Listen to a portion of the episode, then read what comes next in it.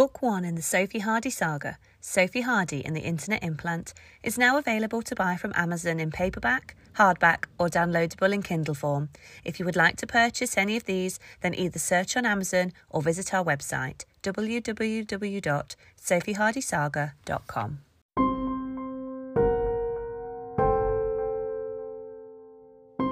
Sophie Hardy and the Internet Implant by M.R. Dale, narrated by Leona Hall. Epilogue 1 10 years ago, 60 minutes before the departure. I can't get you out immediately, the woman Desmeralda only knew as Jane said to her calmly, but I can look to get it done as soon as possible. I just need you to stay here for a few nights first. In this horrible cesspit of a prison, Desmeralda replied, not quite believing what she was hearing. I haven't done anything wrong, have I? She asked, almost oblivious to what was going on. She could remember she was putting her baby boy, Kingsley, to bed when a changeling, a mythical that stole children in the night, had blown the side of her house away and tried to take her son. Fortunately, this Jane had shown up and somehow prevented the changeling from spiriting away her only child to the underworld. She couldn't thank her enough, but now she was being locked up for what she could see as just looking after her son. There's a chance that because we stopped the changeling from spiriting away mid flow, that some of her powers might have rubbed off on you. It was a pretty large explosion. We need to look at you. There isn't enough room in our medical wards at the moment, but we will keep you safe in here. Everything you're going through should have been dealt with by someone else. I'm sorry, I'm not completely familiar with your case. Her calm demeanour reassured Desmeralda at first, but as Jane went on, she became less and less relaxed. But what about my darling boy? Desmeralda asked. He's fine. He's being looked after by the very best. Would you like to see him? Jane asked. My God, yes. Desmeralda sighed, the biggest sigh of relief since her ordeal had started. Jane put her finger to her ear as she shepherded Desmeralda into what would be her temporary home for the next few nights. Send the boy to the PDA. Yes, that boy.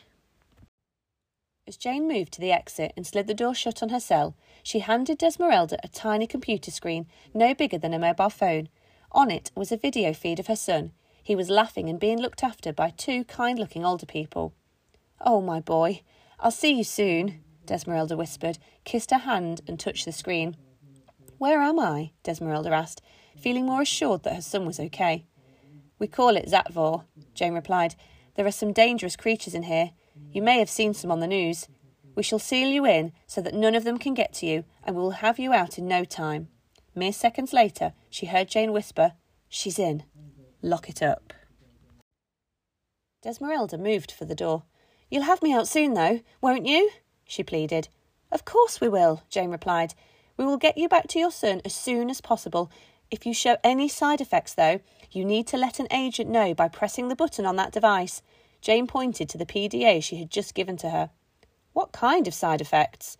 Desmeralda assumed Jane was talking about what had happened in the explosion when the changeling had disappeared. However, she had no idea what these potential side effects were. You'll possibly have visions of the one child you want the most. In your case, Kingsley. This is primitive changeling behaviour. They become fanatical about one child until they have spirited them away to the underworld. The power dampeners here at Zatvor should hopefully just limit you to having visions. We will have you out before anything else more dramatic happens. So I'll be able to see my son? she asked excitedly.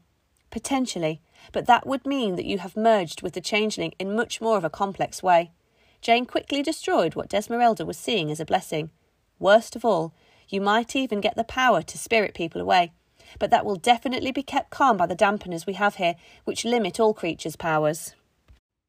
With tears in her eyes, Desmeralda hoped this would only be temporary, and so agreed to sit down in the cell and keep herself to herself for the short time she would be here. She had seen some distinctly unappealing characters on the walk through the prison to her cell. Thank you, she said to Jane, who simply nodded.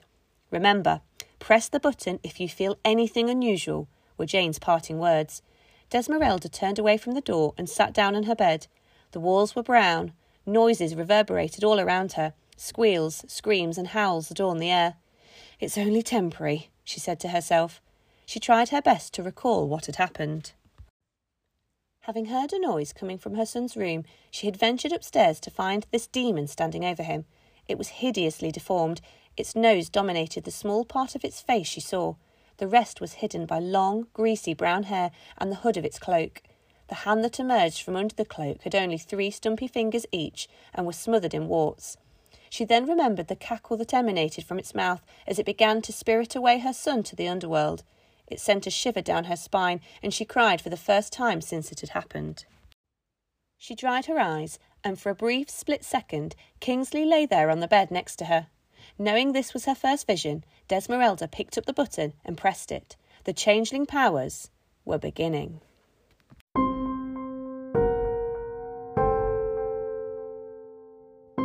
Sophie Hardy Saga was written and produced by Emma Dale and narrated and produced by Leona Hall. If you enjoyed it and would like to continue to follow the adventures of Sophie and her friends in coming episodes, then please subscribe through one of the many podcast providers out there. The links for each of these can be found on our website. If you require more information, visit our many social media channels, or if you would like to purchase a hard copy of the book, then be sure to check out www.sophiehardysaga.com. Thank you for listening, and we hope you enjoy. Thank you